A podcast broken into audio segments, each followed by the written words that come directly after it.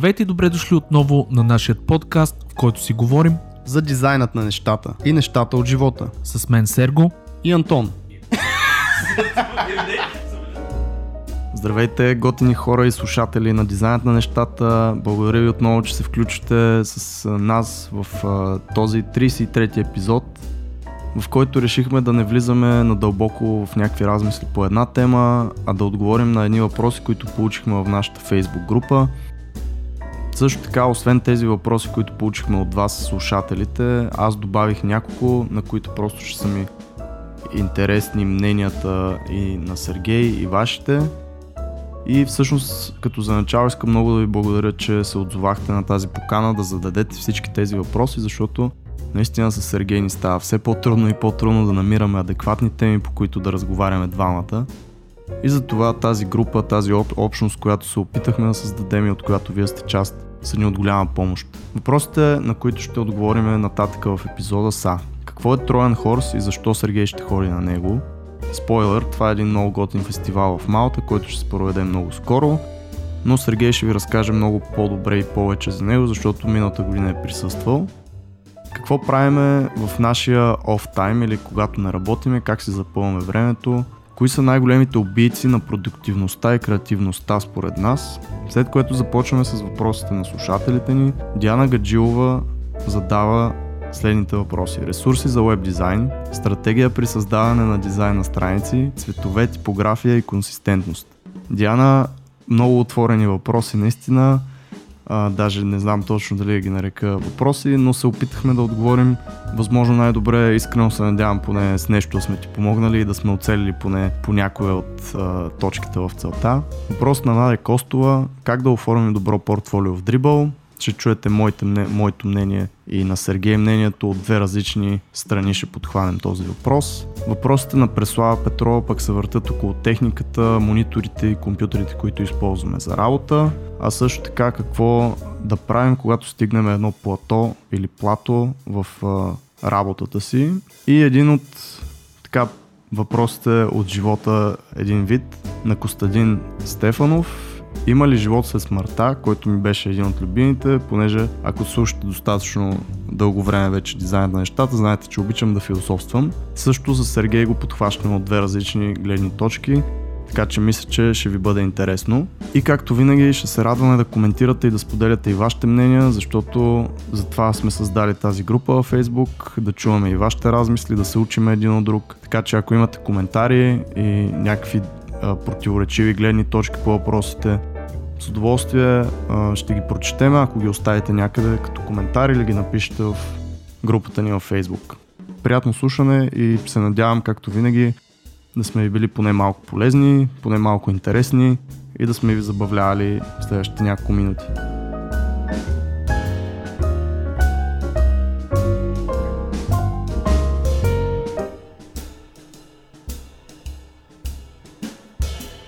Антоне, от кога не сме се виждали, бе, братле?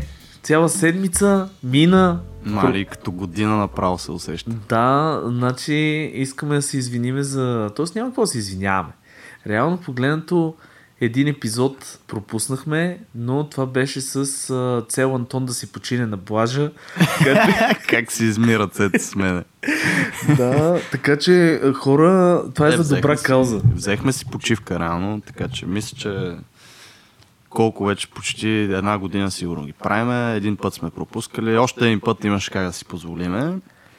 Не вярвам да сме залипсали чак толкова много на хората. Ако смеше супер яко. Да, да, надявам се да не ни сърдите супер много. Да А, знаете. аз между другото се вълнувам се, но за първи път записваме подкаст. И, и аз. Толкова, толкова ми е, толкова ми е едно такова ново. ново. Така, значи имаме много готини въпроси, между другото, които сме изкарали от анкетата ни в а, групата, която е... Групата ли DOT права черта дизайнът на нещата е групата. И да, там бяхме пуснали една анкета с едни въпроси, които искате да ни зададете. Така че поименно ще ги казваме. Надяваме се да не се сърдите, но след като сте ги написали пъблик в групата, предполагам, че не е проблем. Да, и идеята ни е този епизод да го посветиме на отговори на тези въпроси, защото наистина има доста интересни от тях. А, и така, Антоне, първият въпрос. Какво влизаме директно? Еми да. Айде, тъмън малко да се по-успокоим. Ще ми трепери гласчето. Е, такава емоция, такава емоция. Добре, първия към теб реално и всъщност, да, първите три са от мене. Защо? Защото мога да си го позволя. Правилно. Първия към тебе, какво е Троян Хорс, защото знам, че ще ходиш на този фестивал и защо ще ходиш всъщност на него? А, така, значи, за тези, които не знаят, ние мисля, че сме го правили, разправили сме за, специално за фестивала в някои от епизоди, или поне сме го споменали. Това е за мен лично, Значи в момента сме в едно време, което е пълно с готини фестивали навсякъде. Дори в Польша а, има няколко фестивала, които са страхотни, Лондон и така нататък. Но Троен Хор за мен е най-големият, най- мащабният и интересен фестивал, свързан с а, всички индустрията, която е свързана с VFX, а, филми, игри, визуални ефекти, както казах и подобни неща. Тоест това е най-готиния, най-големия фестивал. Троен Хорс на 3 години се сменя като дестинация. Тези 3 години, миналата, тази, следващата, ще бъде в а, Малта. А, за хората, които не знаят какво е това, посетете Троян Хорс Was Unicorn, мисля, че е домейна, или го гугълнете, ще го намерите веднага. Тази година лайнъпа с хора е лектори, е невероятен арт директори на Disney Animation Studios, ILM, по всички гейм възможни компании, които нали, по-големи ще бъдат там. Страхотно, страхотно место за нетворкинг, аз лично ще хода за това, да се срещам с хора, да промотирам студиото, да се запознавам с готини артисти, най-вече не толкова заради самите лекции, които между другото също са уникални, защото това е експириенс от най-високо ниво. А, ще дам два примера, примерно, какво се случи миналата година. А, да кажем, а, има много готино изнесен а, бар, който е в първо Малта, е, за тия, които не знаят, е рицар, за мен е рицарския остров. Това е острова с най-много замъци, а, такива монументи, изобщо изглежда супер приказно, супер рицарско. И а, има един форт, реално, военен форт, който а, не имат те а, от фестивала не имат този форт и го правят като ивент, който е на смисъл такъв social. Има барове вътре, както казах, лекционни а, места за хапване, за срещи, за чил. И а, миналата година ми се случи нали, да седиме на един от тия барове и изведнъж до мене се приближава Горо Фуджита, примерно. Който... А, Кажи кой, аз не знам. Значи Горо Фуджита, кой, за, който не е виждал нещата му, вижте го, той е един от най-инновативните супер кул хора и артисти на планетата. Той човек в момента е арт-директор, мисля, че на Quill. Quill е софтуер за рисуване и анимиране в а, а, VR, в Virtual Reality. А, прави уникални неща, беше си направил собствен сторителинг, който е свързан с виртуална реалност. А, разгледайте му нещата, трудно е за обяснение, но той е много такъв картуни артист, който прави много готини неща. Та идеята е, бях си там на бара, поръчвам си бира, до мене Горо Фуджита, обръща се към мене, казва здрасти, аз съм Горо Фуджита, мене ми омекват краката, аз казвам, аз съм Сергей Пуджев от България. Запознахме се, пихме бира, ти с какво занимаваш, аз какво занимавам. След това, примерно, много готина ситуация беше, говоря си пак с един японец много готин, Шузо Джон Шиота се казва и с а, него си говориме, при което аз не го познах тогава и става на въпрос, нали, ти какво правиш? И аз естествено като така виден българиан, българ-българ, казвам, ами собственик съм на малко студио за uh, UI, нали, от 6 човека. И той такъв казва, а, супер, супер, нали, аз също съм собственик на uh, малко студио с 300 аниматора. В uh, Япония се оказа, че човека има най-голямото студио за анимация в Япония за печелил е Еми награда А, правил е Трансформърс сериалите, изобщо някакъв абсолютен мастодонт в дизайн. Примерно поглеждате надясно, виждате арт-директора на Аватар, а, който между прочим е милионер, с по тениска бяла беше тогава, разхожда се, прави да здраве с хората. Смисъл, ивента... А, викаш, не е в костюм от злато не, с диаманти. Точно така, точно така. Никой от тия хора, май милионерите бяха доста, но идеята е, че никой не парадираше с това колко е велик, колко е нали, извънземен. Суперземни, готини хора, а, които искат да се запознаят и да си комуникират с млади таланти, изобщо супер социал готин ивент. Троен Хорс е нещото, което аз пожелавам на всеки. Малко е овър бъджет, нали, смисъл, наистина само билет е 650 евро, може да го видите, но с пътя, с всичките неща, но си заслужава във всеки един аспект. В смисъл, експириенс, знанията, контактите, това е незаменимо. Тая година ще ходиме доста голяма група българи, между другото. Миро Петров, който е постоянен гост на THU, ще бъде с нас. Също аз от моя страна, от студиото и няколко други супер талантливи артиста. Ще ходиме, ще покажем най-доброто от себе си. И така. Това беше за THU. Е, браво. Много добре. Много добро описание и всъщност той е много скъп в момента, защото просто е след две седмици или колко да, е. Има да. някакви арли бърдове, ако се запишат по-отрано за друга година. Между другото, за до година, за тия, които ни слушате, има uh, Golden Ticket, се казва, тъй наречения Golden Ticket. Uh, това е submission, в смисъл той е като конкурс, който е по тема и те раздават, мисля, че десетина билета безплатно, ако mm-hmm. сте са ви добри нещата или ви харесат, или се представите нали, по някакъв начин добре. Така че следете го това нещо, може да спечелите безплатен билет за тия с покрити разноски, което е вау. Тъй. А нещо, което идва, между другото, което пак може да бъде полезно и е в България, в Интерекспото, ноември месец става дума за маркетинг, обаче маркетинг ориентиран точно към някакви сайт хъсъл, стартиране на нови малки бизнеси и така нататък. А, от един мой приятел, всъщност, който сме го споменали, Боян Москов. Те го организират, но има много готини гест лектори там, примерно от Запо Медиа ще бъде за Порожанов, който се интересува от тези неща, може да погледне. Marketing Hackers Conf се казва. В началото на ноември е mhc.bg мисля, че е сайта. Ще го има в линка. В момента билетите са много ефтини, защото наскоро ги пуснаха. Съответно ще се увеличават, но най-вероятно ще имаме дискаунт за нашите слушатели, след като минат тия early bird билети, защото наистина в момента са някакви 65% примерно надолу. И така, ако искате го погледнете, това мисля, че може да е много полезно и приятно. И пак става дума за нетворкинг, пак става дума за някакви неща, които може да научите нали, за вас и така нататък. Та, така, нали, за това и продължаваме нататък с а, въпросчета Сергей. Какво правиш в своя оф тайм? Т.е. когато не работиш? Ей, това е много сложен въпрос. Добре, любимото ти нещо, което правиш, когато имаш. Да, време. защото много добре знаеш, че аз се занимавам с доста неща и оф тайма ми е. Стой, стой, стой. Още малко ще, ще го канализираме.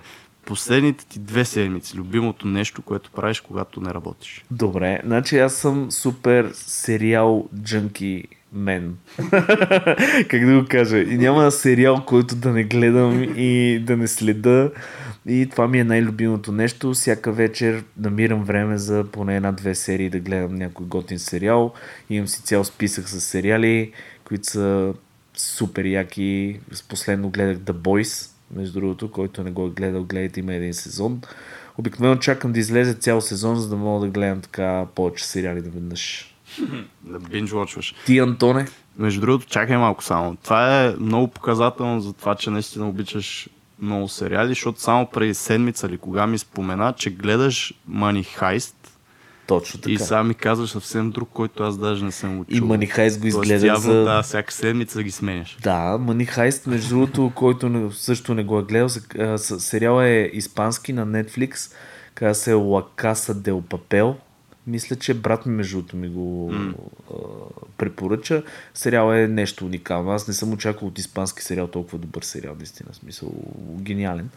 А, но за една седмица го изгледах, да. Браво. Аз последният як сериал, който съм гледал, който хората са го гледали силно при две години вече, аз го гледах наскоро, е Шерлок Холмс, човек. Ама Шерлок Холмс с uh, кю, кюкъмбър. Кюкъмбър бачи, беше? Точно с кюкъмбър. Кюкъмбър. Да, бе, смисъл, то якия си Шерлок Холмс, който. Да, да. Не да. с Робърт Дауни. Точно така. Това между другото е доста готин сериал, наистина. Много е назобен, аз направо не очаквах. Смисъл, пуснах си го е така случайно, е малко нещо да убия време и Моля супер те, ме за нашите слушатели, обясни думата на Зобен за сериал. имаш предвид? Е, е, много такъв, е, абе, як. Изкефи се. Много як.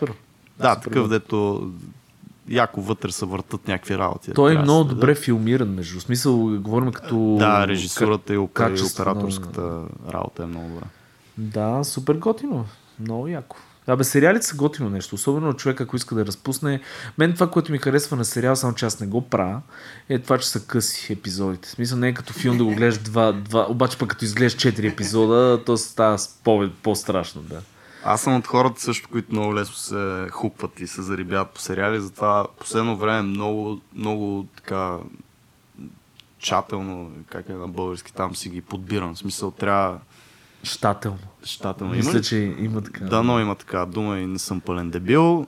Се ги подбирам много така трудно. Тоест не гледам всичко и съм спрял да гледам нови сериали, а гледам тип френци, някакви Да. такива, просто когато наистина няма какво да правя или искам някакъв бекграунд нойз и пускам някои от тези комедийните, които са по 20 минути, защото не ме заребяват. Знам какво става след това. Изобщо не искам, примерно, да си пускам следващата серия, защото знам какво ще стане. Аз имам въпрос. Добре, как ги избираш сериалите? Каза щателно. М, Как избираш един сериал? Ми трябва първо много хора да ми го препоръчат, за да го, наистина да хвана да го гледам. И второ, аз даже в момента не се опитвам да ги избирам. Тоест аз се опитвам да не ги избирам. Ясно. Се страня малко в момента, защото съм като тебе. Много ми е трудно да не бинч лочвам, като знам, че има следващи серии. И ми се губят много часове от времето. Е, да, бе, ама човек не трябва да го смята. Така Дали според е загубено време? Да, Да. това сме го говорили. Но идеята е такава, че аз примерно имам система, между другото, само да кажа, за как да си избирам сериалите. Гледам винаги пилотния епизод. Ако не ме грабне пилотния епизод, значи този сериал тотално не го гледам. Ми, това е Мисъл, пилотен епизод, IMDb, рейтинг и... Еми, да. чак и IMDb, често казано и рейтинги не гледам, просто като има нещо, което ми хваща окото. Значи, това, което съм забелязал е постера.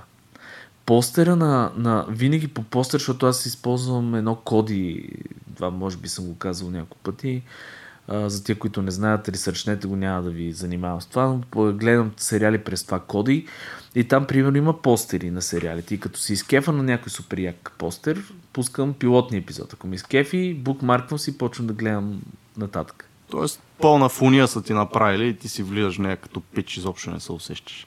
Точно така, точно така. Добре. Хубаво, следващия въпрос. Кои са най-големите убийци на про- продуктивността и креативността според теб? Или кое е най-много пречи на това да си продуктивен и креативен? Ай, значи, най-големите убийци на м, креативността са а, копирането и а, това да се вманячавате прекалено много в а, тенденции, според мен. Смисъл такъв, че хубаво е човек да гледа, това сме го говорили много, нали? А, готино е човек да гледа, готино е човек да е а, в крак с тенденциите и така нататък, но има една малка граница, която човек е прекрачва и започва да прави едно такова излиза примерно дизайн, който е по-интересен и ние правиме същия дизайн. Излиза нещо, което е, нали, смисъл, супер много ни е направило впечатление, ние правиме същия дизайн. И в един момент се размиваме супер много, правиме а, може би ставаме едни такива а, го наричат май навънка това нещо. А креативността и продукт... Нали, говорим за креативността тук също, не за продуктивността. За креативността повече.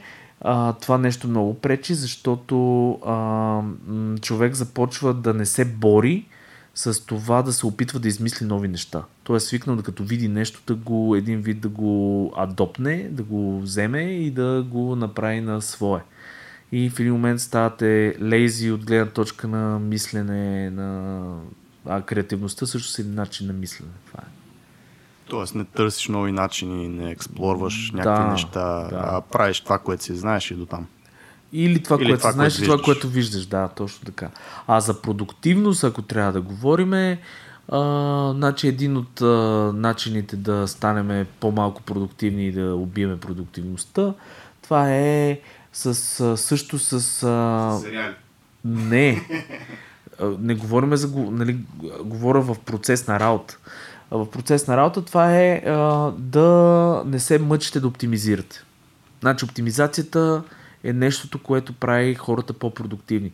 Тоест, всички, ние мисля, че имахме с тебе епизод за а, оптимизация или поне сме го споменали, но идеята е, че а, винаги много тия задачки, които са time consuming и са такива на едни и същи, ако човек измисли начин да ги прави по-бързо, той става по-бърз, по-продуктивен. Това е основният принцип. Аз това може би го нарекал и ефективност, но те Да, в някакви, в някаква, грана думи. има някаква граница там, да се препокрият. На, на мен ми е малко прясно това с продуктивност, продуктивността, защото вчера го водих този разговор. И за мен двете неща, ако трябва наистина да избираме, да степенуваме и така нататък, две неща, които много убиват продуктивността и изобщо работата са едното е някакъв вид прекалена нали, някакъв вид на анализа от парализа. Това имаме един епизод. Между другото, трябва може да го преслушате. Шести епизод е точно за подобно нещо говорим. Как прекаленото мислене пречи на, на това нещо да се случва. И второто е трудността да се фокусираме, което може да се тренира. Тоест, ако хванеме първото, когато мислиш прекалено много за нещо и се опитваш да го обхванеш от всички ъгли и да го направиш перфектно, а не просто да го избуташ, ти почваш да прокрастинейтваш и да го отлагаш просто, защото за да го направиш перфектно и да го измислиш, мозъка изисква супер много енергия, всяка мисловна, креативна. А мозъка не обича много да мисли и ти просто подсъзнателно почваш да го отлагаш малко по малко и това нещо се проточва с дни. А ако си зададеш за цел просто да го избуташ и да го пуснеш на света там, каквото и да е, независимо от дизайн, дали е нещо, което трябва да напишете, нещо, което трябва да направите, social пост, каквото и да е, ако не мислите, че трябва да е перфектно, много по- по-лесно ще ви е да го направите. И наистина светът е толкова динамичен, че малко няма място вече за перфекционизъм, защото всичко се променя толкова бързо. Те затова и приема в иллюстрациите, тия, които са веб, там навлезнаха тия хора без лица, някакви шейпове, супер базови семпли, защото просто се бълват супер много от тях. Ако трябва да се направи една иллюстрация за хиро секция, нали, да отнеме 2-3 дена, не е много окей, защото нещата се променят много бързо и трябва по-бързо да се правят подобни а, визуални неща даже. Тоест, а, just do it и не се напрягайте чак толкова за някакви неща. Baby steps, нали така? И baby steps, да, правиш. Ако трябва, повечето неща могат да се импрувнат, да се промени, да се едитне, но трябва да се правят и да се бутат, а не да се протакват с дни, защото го имат много хора този проблем с отлагането и идва до голяма степен от това, че се опитват да са перфектни и искат да покажат нещо идеално и перфектно на света. И второто е, че не могат да се фокусират в един таск, което се решава просто с нали, малко воля и да си оставите телефона, не знам, в другата стая, в кухнята, просто да си имате някакви слотове от време, примерно час, два, три, да си знаете, че ще правите едно и също нещо и че ще го направите и че ще го избутате и ще замине, а не да ви седи в туду листата, нали, деца вика. Ясно, готино. Аз по принцип мога да го обобща това нещо като всички блокери, които усещате, че ви блокират, трябва да се опитвате по някакъв начин да ги отстранявате от процеса си. Дали ще е прокрастинейтване, дали ще е оверфинкинг всички тия неща. А, да започнем с а, първия въпрос, аз този път ще ти задам на тебе, а, от Диана Гаджилова, а, фен номер едно, аз винаги така я наричам. Дианче, ако ни слушаш, благодаря ти за всичко, за шеровете и така нататък. Значи, Антоне, Диана Гаджилова, първи въпрос ресурси за веб дизайн. Тя направо в мене стреля. Директно. Директно си ти, разбираш. Ами, ресурси, то може би е наша грешка, че не фоллоупнахме, но да, нейните въпроси такива бяха много обобщаващи и много нали, широки. А, ресурси за веб дизайна, ако се има в предвид за инспирация, примерно, Uplabs, Pinterest и някакви такива подобни места. Ако се има пред за фри ресурси, т.е. някакви иконки, там UI китове и някакви такива неща, пак са много различни неща. Ако става дума за снимки, примерно Pexels или Unsplash, ако става дума за иконки, Danown Project, ако става дума за UI Kits, понеже използвам Sketch в момента предимно, може би Sketch Sources е най-добрия сайт за подобни неща. Супер, супер. Аз тук няма какво да добавя, защото знаеш, че с веб дизайна по принцип няма много посегателство, но аз също мога да добавя а, примерно да кажем Marvel App, да кажем това е за прототипиране, а, Figma за хората, които не използват Sketch, а, също е доста добър тул. Това, което забелязах обаче, само да кажа, е, че Figma, поправете ме ако греша, но няма превю на мобайл. Аз имам голям проблем с това. В момента не мога да си плей на нещата. Има някакъв Figma Mirror, всъщност application, който обаче трябва да сте с компютър, да в една мрежа с телефона, е такива неща. А, други ресурси. М- Малко абстрактно такова Да, ресурси между и всеки си мисли за различно нещо. Абсолютно. Примерно ти извади някакви тулове, тук е аз даже не се бях сетил, което не е може да ресурс. Ти си Защо прав. бе? Еми, то е ресурси, де знам. Е, е, да, всъщност е, може да бъде ресурс, правилно. правилно. Няма значение. Дай да не вникваме прекалено много. Добре. Сега надяваме се по някакъв начин да сме отговорили на този въпрос. Стратегия при създаване на дизайн на страници. Това е за Ау. тебе, пак може би. Пак за мен. Да, до някъде. Ами, Пак от Диана Гаджилова, държа да кажа. пак от Диана Гаджила. Значи, ние сме говорили за планиране на страници, което е много подобно. В смисъл, стратегията е планиране, скициране, тестване и там фиксване и променяне, нали, ако трябва. Защото при мен не е малко като при тебе. Аз каквото направя на, на планиране или на wireframing stage, почти няма нищо общо с това, което излиза накрая, защото много неща променя в последствие. А, 16 епизод мисля, че беше това с планирането. Точно да, така. Може да, може да прегледаш а, Диана и другите, нали, този епизод. Много е полезен точно за това как да си планираме и какви са стъпките при създаване на веб страница или някакъв UI. Супер. А, значи тя е писала също цветове, типография. То това може да се говори с години на тия неща. Дай по една дума за трите, примерно, или по Ми, две думи. Добре, значи а, цветове. Аз това, което между другото ще посъветвам тук е хора, това са тъй наречените fundamentals.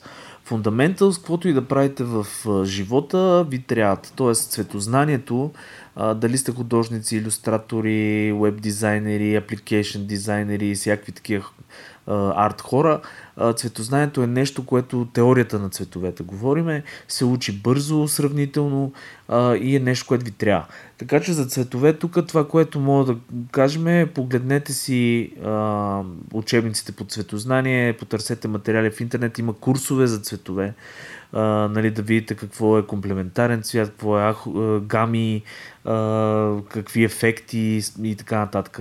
Това, което аз ще добавя като готин полезен тул, може би, е а, ние използваме понякога, а, не понякога, в повечето случаи, когато си правим цветовите гами, говорим за комбинация от цветове, не просто един цвят, комбинация, е взимаме фотографии, които са в същата насоченост а, като това, което правим. Примерно, ако правим морски дизайн, взимаме фотографии, свързани с море, кораби, всякакви такива неща, риби. И а, единият начин е да ги бърнете и да пиквате цветове, другия начин, който аз използвам и е много приятен, е използваме в Photoshop филтър, мисля, че беше Noise Mosaic или да намерете го Mosaic филтър се казва.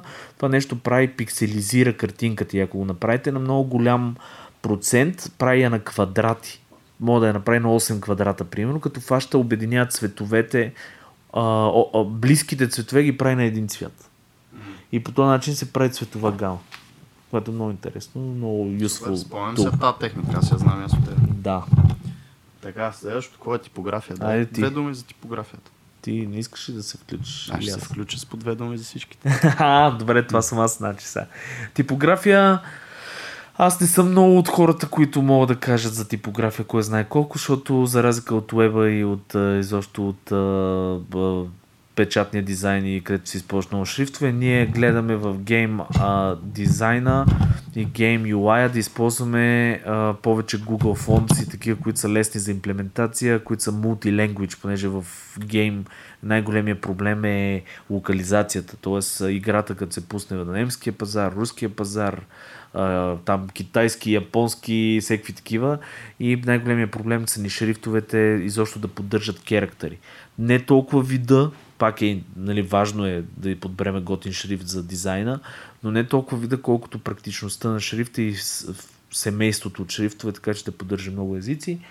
А, типография, принципите са страшно много също а, там и трябва да се знаят, примерно, че облите шрифтове, да кажем, са по-френдли, а, че серифните шрифтове са по-лесни за четимост.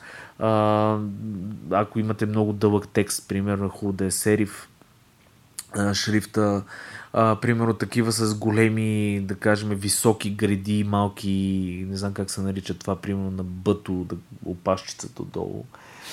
Сета, да има си термин, а, а, примерно с, а, на малки резолюции са по-четими. Супер много принципи има и тук. Това не е нещо, което можем да го кажем с две думи. Единственото, което е пак основи на типографията, има си цели книги, цели материали за това нещо. Хубаво е човек да ги знае какво е греда, дебелини, какво е серифен шрифт и така нататък, как се изграждат шрифтове. Съветът ми е, ако правите application дизайн или някакъв multilanguage дизайн, е да избирате шрифтове, които наистина са достъпни, не са много шантави и поддържат максимално много езици. Ти? Консистентност. А, верно, че аз бях пак. Аз забравям. Те са три.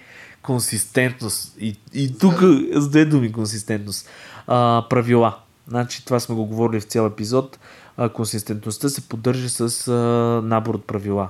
Пишете си един списък с правила, които искате да използвате акрос, т.е. между страниците и изобщо между скриновете и прочие дизайни и си следвате тия правила. Т.е. винаги бутона за затваряне горе в дясно, а, винаги, примерно, а, да кажем, попъпите са да, за тази функция са ми такива, толкова големи. Фулскрин използвам за еди какви си екрани. Тоест някакви правила си изграждате, всеки е строго индивидуално, какво искате да покажете в този дизайн и тия правила се разписват и се ви стоят пред очишките и ги ползвате постоянно между екраните, за да ги уеднаквявате. Не само екрани, това и за иллюстрация, между е също. Иконки и всеки неща. Пак с правила стават нещата. Да, и сега ти. Идеално ти каза всичко, аз какво да кажа. Еми, не я знам, нещо трябва са... Е, това е трудната задача. Що ме пусна първо? Трябваше аз да бъда първи. Да. Ми, цветове, аз какво мога да кажа? Мога да кажа да не зациклят на цветове, защото а, придава им се повече важност, отколкото е необходимо, особено за веб дизайн и application дизайни. Ако не сте много добри в, в цветовете, да, както каза Сергей, научете фундаменталните неща. Опитайте се нали, малко да станете по-добри, но деца вика, наистина не зацикляйте на това нещо, защото има по-важни неща. Като консистентността за мен е, ако трябва да ги степенувам тези трите неща, в application дизайн е много по-важна от другите две. Типографията за мен е по-важна от цветовете, т.е. да има добра иерархия, да има а, добра четимост и да се различават достатъчно добре всичките различни видове а, текст, които са на страницата, т.е. всичките а, параграфи, всичките линкове, всичките хединги, Как е на български? Всичките заглавия, да, да. и подзаглавия. Това за мен е по-важно от това дали са нали, прити цветовете или не. И цвета за мен идва на последно място. Може би го казвам, защото аз наистина съм добър с цветовете и при мен е процеса на избор на цвят е мега хаотичен, няма един. Пробвал съм подобни техники, за които Сергей говори.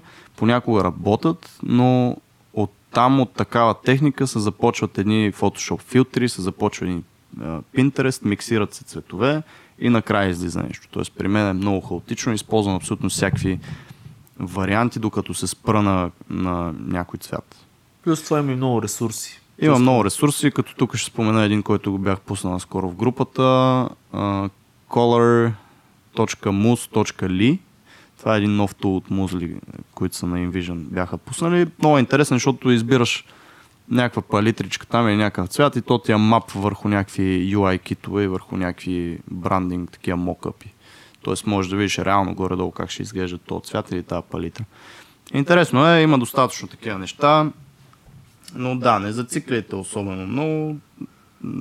Тия неща са важни, ако ги има по 25% от трите, прави 75% и дизайна ви ще изглежда горе-долу окей. Не е нужно всичко да е на 100%. Яко. Тъй, продължаваме нататък с Надя Костова. Как да оформим добро портфолио в дрибъл? Ей, Сергей, Тоц? Еми, значи, Искаш? аз няма да говоря за дрибъл специално, ще говоря за добро портфолио. Значи, има един основен принцип. Едно време, тия, които сме завършили художествени гимназии, това го знаем, ще се конферанс. Това е когато си поставя то абсолютно на същия принцип, само че е аналогово. Целият клас, примерно, там групата, си поставят картини, един до друг си слагат картините и минава учител и започва да ги гледа. И сега има няколко интересни принципа, които може да ги ползвате директно в портфолиото. Дигиталното портфолио. Значи, първо, винаги когато имате, да кажем, 10 картини, не слагате 10 дизайна, айде така ще го, за да е по-ясно какво говоря, 10 дизайна, не си слагате всичките дизайни хора.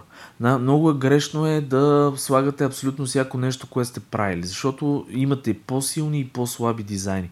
Значи, хората не гледат количество, гледат качество. Това трябва да го знаете. И ако имате 10 дизайна, давам пример, от тях а, 8 са, да кажем, са добри, две са супер лоши. Ако сложите само 8 супер добри дизайна, хората ще кажат, ей, този човек, примерно, е мега добър, нали? Смисъл, няма, те не могат да го сравнат с друго нещо.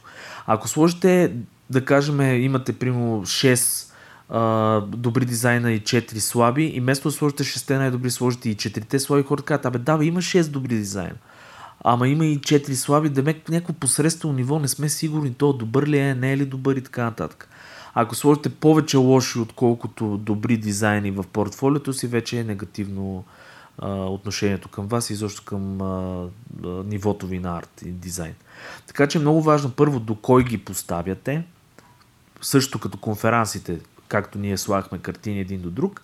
Тоест, ако в порт, значи в дрибъл, примерно, знаете, е галерия. Най-доброто нещо, което аз съветвам и като тип, е скриншотвате галерията. Тя е от някакви тъмнели. Това нещо се променя ежесекундно, ежеминутно и така нататък. Обаче може да си сложите вашия тъмнел, така че да е супер отличим спрямо бънча в тъмнелс там. Тоест, ако видите, че всички тъмнели то, в този момент са на аплод, са ви бели дизайни и така нататък, ми направете вашия тъмен дизайн. На тъмнела говорим, не на самия дизайн, който е вътре в шоукейса. По този начин ви изпъквате. В, а, значи най-големият проблем на тия галерии с картинки е точно това, че вие се а, има компетишън между много хора и вие сте от морето от тъмнели, морето от други дизайни и трябва по някакъв начин да се отличите с картинката, като сте наобратно, а така да го кажем, на всички останали. да. Ти, какво мислиш да Тоест, кажеш? срещу течението. Срещу да течението, Всичко да. ще е окей. Ти каза много добри принципи основно за, като цяло нали, за по- изграждане на каквото и да е портфолио. А, конкретно за дрибъл, ако си решила Надя, ако си решила наистина в дрибъл да се фокусираш, е хубаво там да си много активна, т.е. да пускаш някакви малки частици от това, което правиш, но да ги линкваш към нещо по-голямо в Behance или в твой персонален сайт тип case study. Т.е. да направиш нещо голямо, което описва целият проект и дрибъл да, да бъде просто една препратка към това нещо. Защото в дрибъл е много неудобно да се гледат ця- цялостни проекти. Ако пратиш на някой арт директор или тим лидер или изобщо в някоя компания подобно портфолио, те ще гледат едни малки картинки, дори да, ги, нали, дори да ги отвориш на цяло, те ще гледат една картинка без много яснота и описание за самия проект, за твоята роля, за това как си стигнала до това нещо, нали, което не е много полезно за тях. И един от съветите, ако почнем така, е пиши добри описания, т.е. да е ясно това нещо. какво си правила, защо си го направила и какъв то проект. Достатъчно картинки съм виждал, ето някакъв красив дизайн, ама не пише нали, за какво е то сайт, примерно. Интересно ми е и не мога да го видя. Трябва да кликам на линк, ако изобщо е лайв и да го търся. Така че използвай за, нали, в, твоя, в твой бонус тези описания. Използвай папките в Dribble, т.е. групирай ги нещата. Ако работиш по един проект, пускай снапшотове, за да си активна нали, всеки ден, някакви малки неща от дизайните, които правиш за този проект, обаче ги групирай в папка и всички тези неща да има линк към това, което говорих по-рано. Или Behance, или ако си направил твой си вебсайт с а, по-подробно описание на самия проект. А, другото нещо е това, което Сергей каза, наистина подбирайте си нещата и не се бойте да триете някакви неща. Тоест, връщайте се от време на време към цялостното си портфолио и скровайте си, като видите, а, че някоя картинка просто не е място там, изтривайте го това нещо, няма, няма страшно, нали? Даже апдейтвайте. Аз, например, ние триеме стари неща от преди 10 години. постоянно си апдейтваме портфолията по т.е. веб презентациите, така го кажем, в тия банки за картинки, изобщо шоукейс сайтове. Примерно, като сте правили нещо при 10 години, вече имате ново портфолио, нови неща, те изместват тези стари дизайни и съответно са и по-добри би трябвало. Което означава, че ние, примерно, пример давам, ние триеме стари дизайни и постоянно апдейтваме портфолиото. Абе, правете си ревю на портфолиото от време на време вижте го как изглежда цялостно и ако трябва, махайте. Не е нужно да има всичко там. Да, и другото нещо, което може, може да споменем тук е, защото има и студенти, които ни слушат. Ако, е, ако правите някаква студентска работа, не е задължително да пишете, че е студентска работа. Тоест, ако ви попитат, естествено, нали, къде сте я правили, за кой сте я правили, що няма линки, що не работи този проект, нали, тогава отговаряте. Обаче в описанията може спокойно да си пишете, че това е примерно работа правена за а, някаква там логистична фирма, еди какво си, това е лого за еди какво си там счетоводна къща. Не е нужно да добавяте, че е студентска работа. Да, т.е. умно, умно си подбирате какво да кажете. Абсолютно, да. Изглеждайте малко по-сериозни пред света, така го кажем. Да, това е между като маркетинг, като цяло е нещо, което могат хората да... Fake it till you make it. Да, да, има си го като термин даже. Добре, а, Преслава Петрова. На какви компютри работите като параметри, Антоне? Какво бихте препоръчали, което да е достатъчно мощно и бюджетно а, за сайт Hustle? Да, добре. Да. Ам, и срещам затруднения с избора на монитор. Това са въпросите. Аз работя на Mac. Това мисля, че ако сте ни слушали достатъчно дълго, много добре знаете, че съм Mac фен. MacBook Pro 15-та година с 16 ГБ RAM. те мисля, че под Core i7 нямат, но 2,5 ГГц Core i7 ми е процесора и ми върши перфектна работа, много рядко почва да бави, Единствено като отварям, примерно, огромни PSD-та с някакви... Примерно вчера някакво PSD отварях, където беше 11 000 или 12 000 пиксела wow. ширина и имаше примерно 150 лера вътре и наистина затрудни ме. Видеокарта? И, и мене а. А, видеокарта е Radeon някаква 16 гигабайта и тя. Супер. Intel Iris Pro. Те мисля, че са стандартни за тия макове. Ти на какво работиш, Сергей? Ами, първо, значи личният ми компютър, който е личен личен компютър е, аз имам Predator, аз съм много голям фен на Acer Predator, това е геймърска машина, до, доста с скъпички, между около 4-5 хиляди са, обаче като build quality, т.е. като качество на изработка, това е един от най-добрите лаптопи, в който съм имал някога. Мисля, наистина, гумирани покрития, сериозен лаптоп, вътре охлаждания, системи за охлаждания, оверклокинг, такова, това е нещо апгрейд си, представете се едно, примерно, ако ви дойде с едикви си параметри, можете да го надуете на по-високи обороти да работи лаптопа. И такива неща. Но това съм много доволен от тази машинка. Имам я от година вече, година и нещо. Ако не и повече, не знам. А, 1080 ми е видеокартата, VR ready, т.е. 1080 по принцип е май а, минимума, който е за VR. А, да, ако искате да включите VR сет. А, преди това 1060 примерно май не можете да не поддържа VR. А, 64 ГБ RAM а, и седмица. Да, и седмица на, на много херци, нямам никаква идея, смисъл една На от последните, 60 херца. последните седмици. А, какво друго? От две SSD-та има вътре.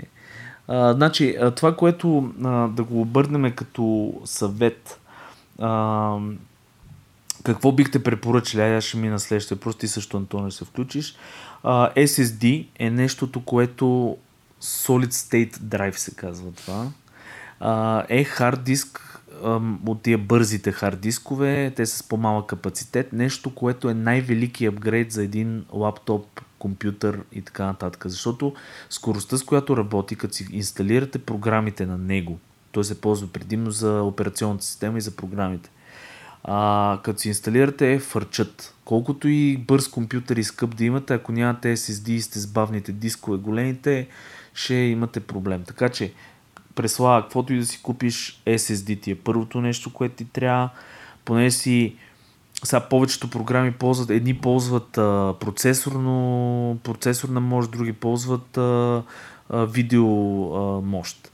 Това означава, че една хубава видеокарта ти трябва на тебе специално, зависи с какво занимаваш, но предполагам, че се занимаваш с а, графични неща из видео. Ако е така, видеокарта хубава и а, достатъчно мощно и бюджетно. Сега бюджетно по принцип е много разтегливо понятие. А, така че виж геймърска някаква... Зависи сега първо Mac или PC. Тук е първи въпрос. Антон ще, Антон ще каже за маковете след малко и ще ти отговори на този въпрос. Аз говоря само за PC в момента, защото аз имам само PC-та. А, бюджетно, а, примерно около 2000 лева с всички а, геймърски машинки. Значи, вземи си геймърска машина не защото, че играеш игри на нея, а защото те като перформанс са малко по, а, как да го кажа, надути и по, са за, по-мощнички са. Така да го кажем. Не си взимай Asus, ROG, това е нещо, което те съветвам да не го направиш. Имал съм два рога, проблемни са.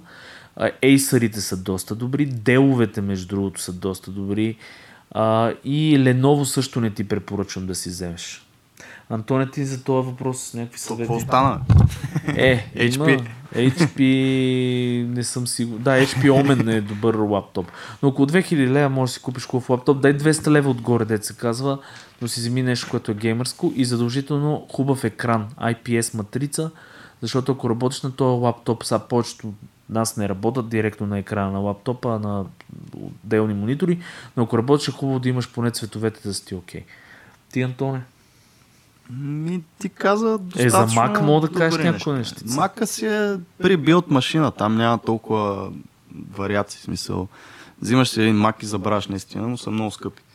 Тоест там нямаш IPS ли е, не е ли IPS, видеокартата подхожда ли на този процесор, всичко е прибилт, както нали, има прибилт HP машини и всякакви такива. Нямаш да си слагаш конфигурации, да си добавяш.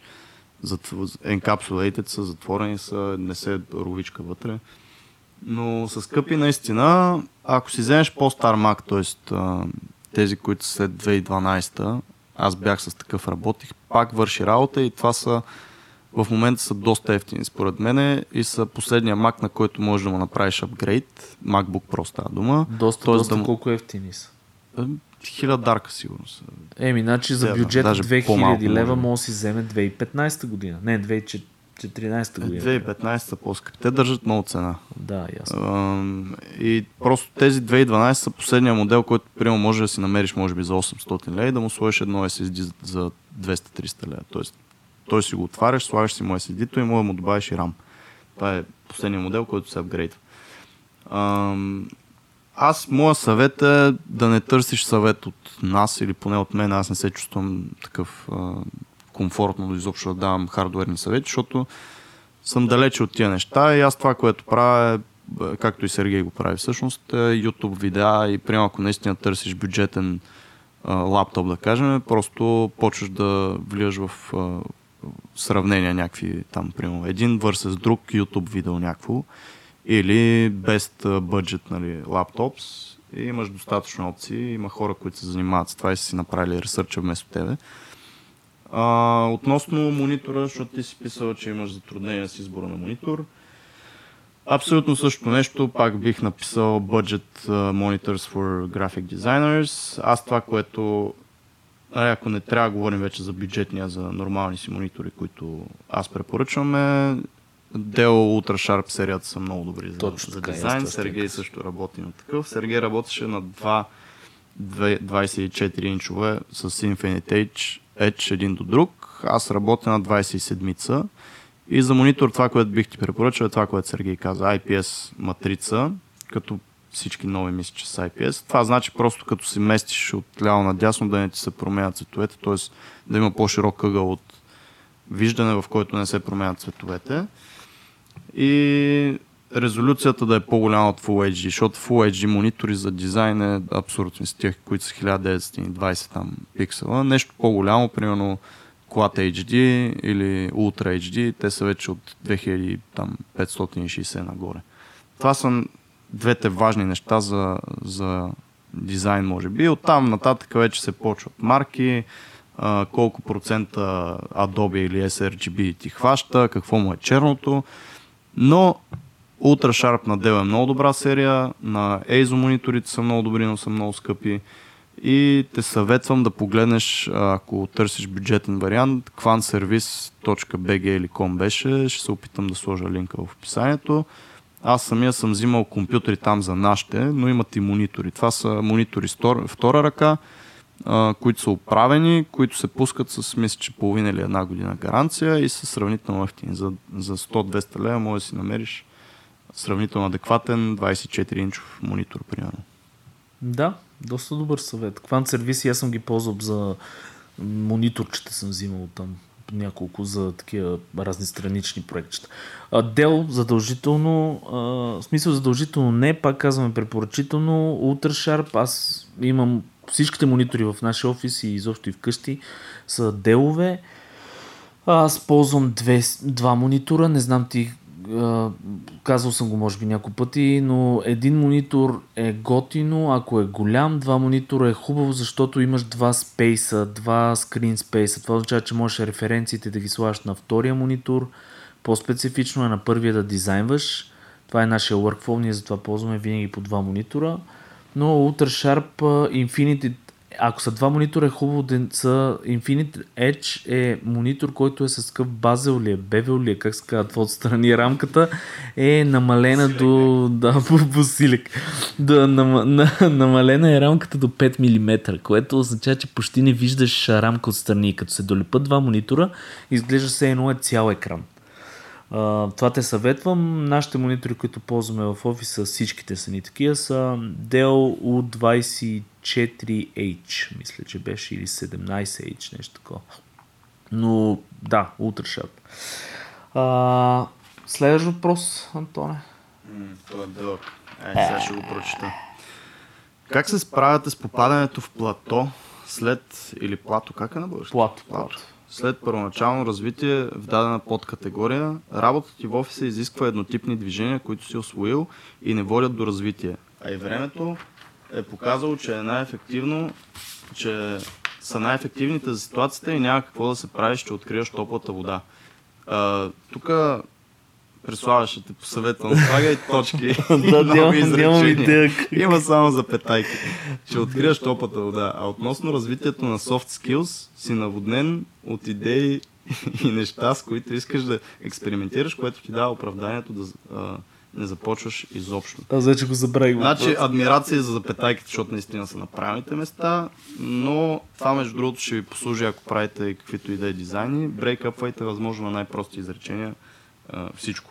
И кратички, да. Окей, okay. общо взето въпросът е как се справяте с а, еднотипна работа и когато наистина достигнете едно плат, плато, плато. плато, което вече не се развивате и когато наистина не е необходимо да се развивате, защото това, което правите, работи. Аз ли да отговоря? Да, и ти после сам аз. Ей. Еми, значи, първо, еднотипната работа е най-големия убиец на креативността. Това сме си говорили и защо на интереса към дизайна. Ако, да кажем, попаднете в някаква фирма, супер сте нахъсани за дизайн и ви дават само да режете картинки по цял ден, в един момент ви втръсва и казвате, това не е за мен, ще стана сервитьор, примерно. Но идеята е такава, че в... няма работа, в която да всичко да е мети рози, да всичко е хвърчия се яде, да е толкова приятна. Винаги има някаква част еднотипна работа. Дори в нашите гейм интерфейси, които са мега интересни различни и така нататък, пак се налага някой път да правим някаква монотонна еднотипна работа. И какво се прави тогава? Моят съвет е по принцип да се взимат повече почивки. А, имам предвид кратки почивки, не почивка от един месец на море и парти. То тук прави някакви маймунчеваци и ми прави работата трудно да отговарям, но... Няма видео. Няма видео, да. Интересното е... А, смисъл, гледайте да ви е интересно, да правете някакви интересни неща. Тоест, ако ви е еднотипна работата, вижте как можете да си я направите по-интересна. Има начини за това. Uh, примерно експериментирайте, да кажем, ако трябва да режете uh, примерно картинки, едни и същи картинки, научете нещо ново, също, което е, да, примерно, батч uh, нещата в Photoshop, uh, автоматизираните неща в Photoshop, uh, изгледайте някой туториал за това как може да си оптимизирате работата. Тоест, пресла, Значи, ако сама не си го направиш интересно, няма кой друг да ти го направи. Това е начина да намериш нещо, което те кефи в монотонната работа, да си направиш някоя кратка почивка 5-10 минутки и да научиш нещо ново. Това са ми трите съвета. Сега е Антон, да видим как се прави. Като каза почивка, много ме поблазни сега да ти кажа. Да, теглиме на почивка малко, че се изморих. Еми няма, то вече сме на края на епизода. Добре. Ще, ще, ще. Ще направя паралел с фитнеса аз отново, защото там се стигат много такива плата. Да, точно така. У- ужасна дума. Много а, такива равнини. Както и да е. А, много хора знаят, които са започвали да тренират. В началото имаш един-два месеца, примерно ако си решил да сваляш килограми, имаш два месеца, в които а, аз имам такъв пример, колежката ми в момента в... А, също не знам дали е окей. Аре, няма да споменавам поименно и откъде какво, но а, ходи седмица и половина вече всеки ден на фитнес, което аз лично не го препоръчвам. Но а, свалила там 3 кг, нали, супер готино, ахо ихо. И това е абсолютно нормално в началото, защото тялото ти е малко по-в шок. И затова много бързо с- стават тези неща. Също е, ако решиш да качаш мускулна маса. В началото е много лесно, ако никой не си тренирал и си а, някакви там стик фигър нали, с а, пръчки за ръце, да качиш много бързо и лесно с ядене и с тренировки за един месец с някаква сравнително адекватна мускулна маса. Това нещо с времето става все по-трудно, защото тялото ти почва да се адаптира и ти по-трудно го стимулираш. И за това нещо се стигат до едни такива а, моменти, в които ти просто не виждаш този бързия прогрес, който се случва. И оттам нататък ти трябва да, да си окей okay с а, бавното развитие, т.е. с някакви малки а, инчове или с някакви малки там милиметри да си увеличаваш мускулатурата, с някакви малки милиметри да си променяш тялото или с някакви малки а, грамажи, ако щеш на седмица да сваляш като от теглото си. А, и е, работата е там, че винаги ще можеш да се подобряваш, т.е. ти това, което казваш, нали, че, че са най-ефективните за ситуацията и няма какво да се правиш, нали, че откриеш топлата вода. Това не е точно така, защото дори някакви малки процентчета можеш да подобряваш в това нещо, да става все по-ефективно, нещата се променят, излизат нови, ако щеше инструменти, ако става дума за дизайн, плъгини, нови начини на работа. И всичко това нещо малко или много може да, да променя и да подобрява и теб, и работата ти. Въпросът е, че няма да е това огромното нещо, което ти не си знаела как се работи с Photoshop и изведнъж бам, правиш някакъв сайт, който вече е лайв, нали, и хората го гледат и кликат. Това е един, а, един много, много, как се каже, един огромен такъв прогрес, който няма как да стане на, на по-късен етап в каквото и да е. Затова изначално просто трябва да си окей с а, по-бавния, по-тромав а, начин да, да се развиваш и, и това е. Много хора се отказват от фитнес точно заради това, защото не са окей с тези малките сантиметрови, милиметрови промени, които се случват, а искат всичко да е бързо, всичко да е на момента, всичко да е сега. И това нещо всъщност ги кара да се отказват. Същото е и тук. Това, което Сергей каза, ти сама трябва да си правиш да ти е забавно или там каквото и да е, сама трябва да търсиш тези начини, с които да подобриш малко или много работата си. Тоест, ти трябва да си проактивният човек, който а, осъзнава, че е в такова плато и за да се измъкне, просто милиметър по милиметър трябва да се опитва да се движи в някаква посока, която ще е по-добрата. Да, и учене на нови неща, това знам, че е най-сигурният лек за тия работи. И мисля нещо тотално ново свързано, може би, с тази работа. То не е излишно, както сме говорили вече. Дори да не е свързано с тази работа, това, което сме говорили, наистина е, че ако става дума за работа и личен живот, просто си украси личния живот. Ако работата ти е прекалено тромова и скучна. Значи и... дискотеки, партита, Оф, жени, мъже там, каквото ви върху маса. лято хормони, тук някакви. да, фойерверки. Всичко това наистина помага. А, някакви нови интереси, нови хобита. Е, Сергей тук мога да говори 6 дена за хобита и нови интереси. Пътуване също, така между че тихо, говорили, има тихо. цял епизод. Да, за пътуване.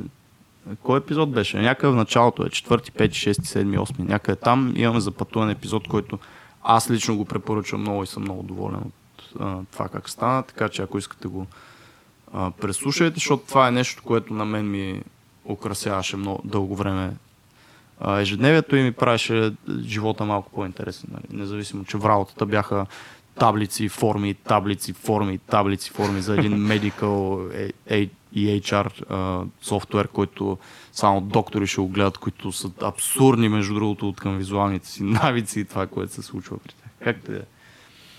Ти си табличен дизайнер, аз ти го бях казал. Вече стигна Беше, нивото да, на... Защото ти много добре знаеш, виждал си какви дизайни трябваше да правя. Бяха буквално таблица след таблица, коя от коя с, примерно, някакъв нюанс на сивото там по, по-различно. В смисъл, да, абсурдно. Точно това, за което а, Преслава мисля, че беше, нали така. Да, Преслава говори, съм го изживял и общо взето при мен начина беше да си разнообразя странични нещата от страни на това, което правя.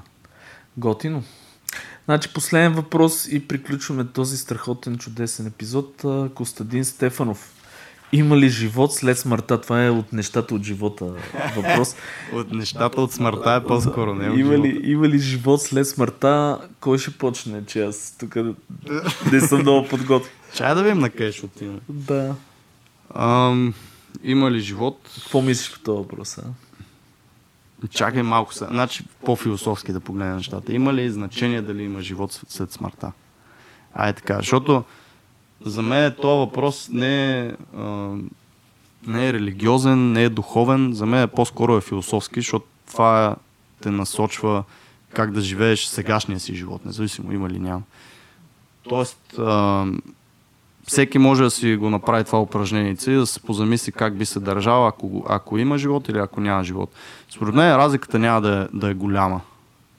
Тоест, човек си живее така както си живее, независимо дали ще има нещо, някакво продължение след това или няма да има. И може би аргументът, че ако има живот след смъртта, ако има карма и такива неща, е, че ще бъдеш по-добър. Имаше някакво изследване, което бяха правили между атеисти и всякакви други хора нали, от различни религии.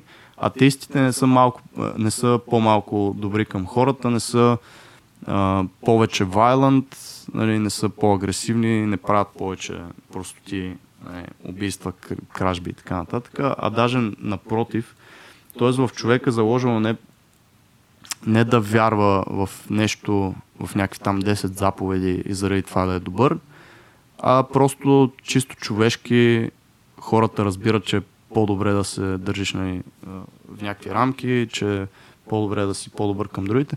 Между другото, тук се сещам за една, една ис- история, е разказ, който направо горещо го препоръчвам. Не знам как да го нали, селна повече от това нещо, но е супер кратко, може да го прочетете, може би за 30 на минути е един разказ. А, казва се The Egg Theory, т.е. теория на яйцето. И общо взето един разказ с една много приятна, много интересна гледна точка, в която аз нали, по-скоро клоня към подобно вярване, е това, че абсолютно всичките хора на Земята, всичките, независимо животни, абсолютно всичко, което има някаква душа, нали, така да се нарече, е една инстанция на едно и също нещо. Тоест, това са различни прераждания в различни моменти на едно и също нещо. Тоест, примерно аз и ти, Сергей, сме едно и също нещо, но сме се родили по различно време, на различно място. Mm-hmm. И ти си някаква моя инстанция в друго, в друго време и друго място. И общо взето много готино е написан на разказа. Там а, нали, един човек как а, почива в една катастрофа и отива и говори с Господ. Господ му обяснява всички тия неща. Буквално е половина един час а, четене, но, те, но ти оставя една така мисъл в главата много, много интересна и това наистина е, че ти ако се срещаш постоянно с себе си и всичките неща, които си правил, примерно ако си нагробявал някой, ако си наранявал някой, ти всъщност си наранявал себе си, ако си по-добър към някой, ти всъщност си по-добър към себе си. И като теория, като изобщо философия и начин на живот, това ми харесва най-много.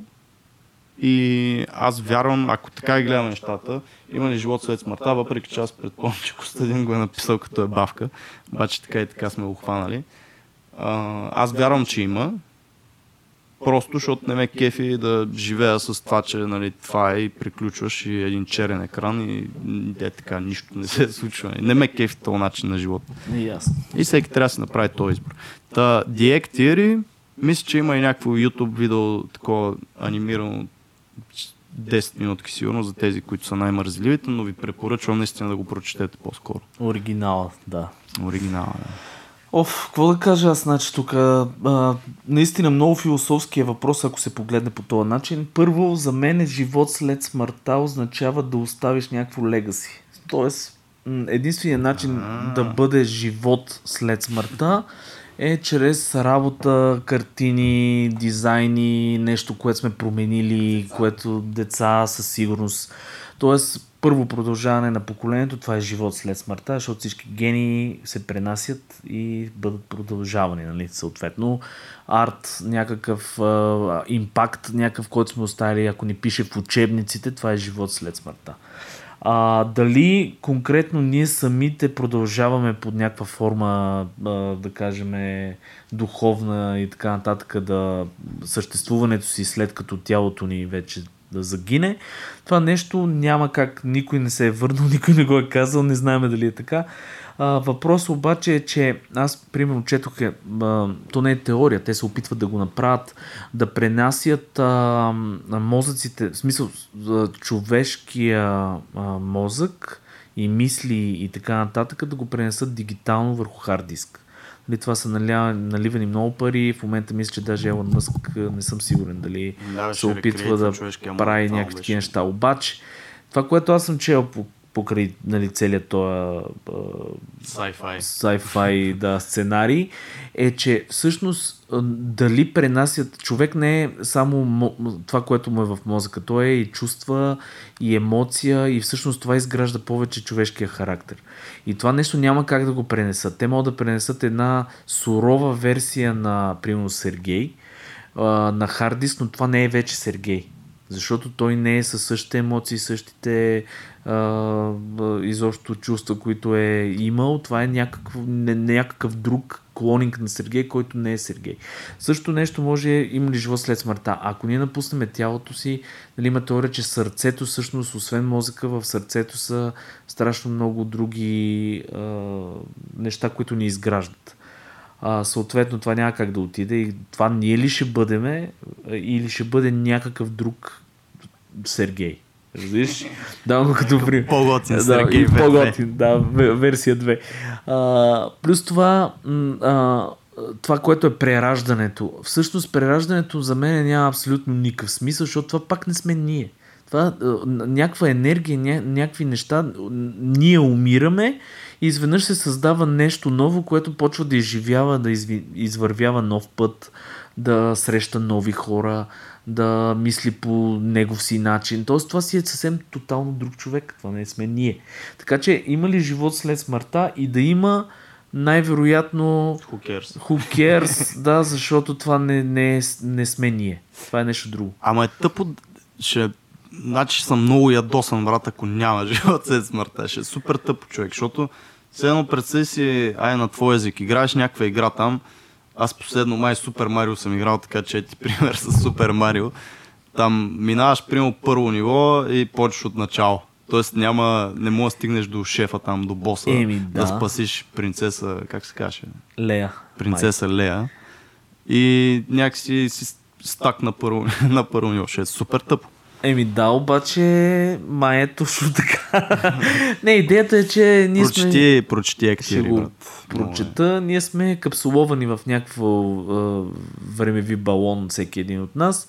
И а, трябва да се използва на макс този времеви балон. Дали ще остане нещо, естествено, пак казваме, децата, това са нещо, което е абсолютното легаси. Това е, което оставате след вас, вашите гени, защото нали, имаше и теории, че чрез генома се предават и а, талантите и изобщо а, чувств, не чувства, по-скоро това, което е човек, който се изгражда. Тоест нещо, Някакви което ще стане. черти на Характер, също. да, е такива неща. Обаче, ако е така, човек, чакай ти задам този въпрос. Ако човек е наистина само геном и сърце, мозък и там каквото и да е, ако всичките ти органи, всичко се прене- пренесе на една друга там машина и какво може да се каже за близнаците, които са абсолютно различни? Тоест, Те са расли нос- в един дом, Да, бе, ма те носят пак един същи геном. Просто да, но са супер различни. Тоест, има нещо веднага друго, казвам, което не е само срещаш биология. точно пътя, който извървяш.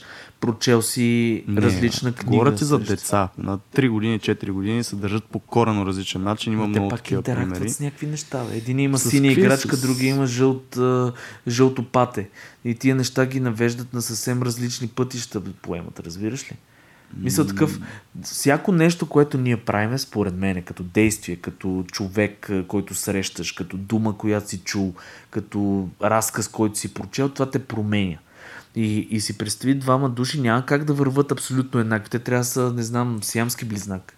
Мисля, Няма как, са сраснат е. наистина на много години, човек. Ако са на 2-3 години се държат, едните са, едното, примерно, е мега спокойно, другото е а, супер ревливо или супер ядосно, или всичко е негово, или това са...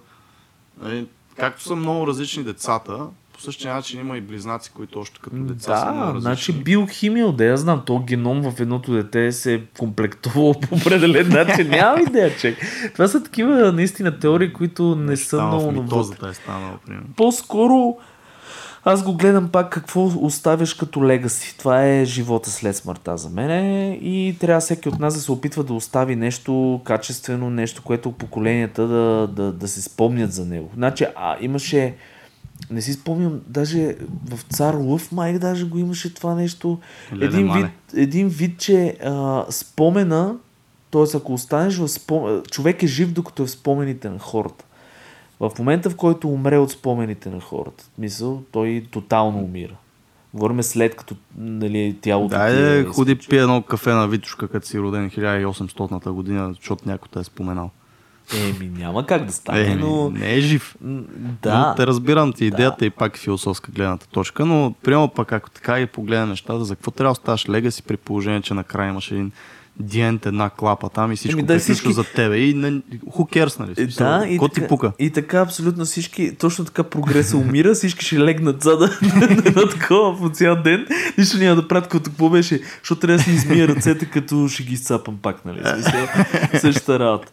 Както и да е, това наистина Това много са да се философски гледни говори. точки, как се, как се живее всеки живот общо взето. Всеки си избира по някакъв начин да живее, който make sense за него. Но аз друго искам да кажа. Костадине, между другото, ние ти подбрахме въпрос, защото и аз имам чувство, че е майтап, но като цяло виждаш как от един такъв въпрос може да бъде изкарано, наистина всеки го чувства по различен начин и може да бъде изкарани страшно много мнения по този въпрос.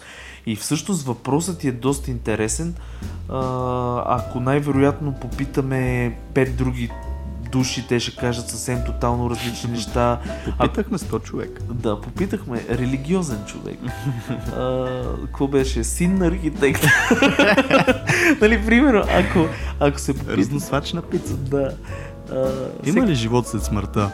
А, брат, а, Защо трябва да разсвечена пица да звучи по този не начин? знам, а, брат, ако има по-добре да идва по-бързо. Да, примерно. Еми, защото си представям някой, който не му е много кев да работи да, да разносва пица. Ами аз съм почнал... Момче, в Макдоналдс... А, супер кеф ти беше, направо най-якото нещо на света. не беше лошо, Хората честно. на Тайланд си пекли газа, ти си правил сандвичи. Да. Мега яко. Да. да приключиме този чудесен епизод с този въпрос, защото Хубаво. наистина беше от а, нещата от живота. Много си изкевихме хора, че сте активни, е, много готини въпроси задавахте. А, следващия ни епизод се надявам да е с гост, така че следете и то Е, доста интересно. живот и здраве. И госта се появи. Да, е ако, с госта, гост. ако и госта иска, нали, защото не зависи от нас сам. И така, еми, чао от мене. Желанието го имаме. Хора, много ми беше приятно и на мене. Ела, Сергей, дай едно пет да се чуе на микрофона. Дай.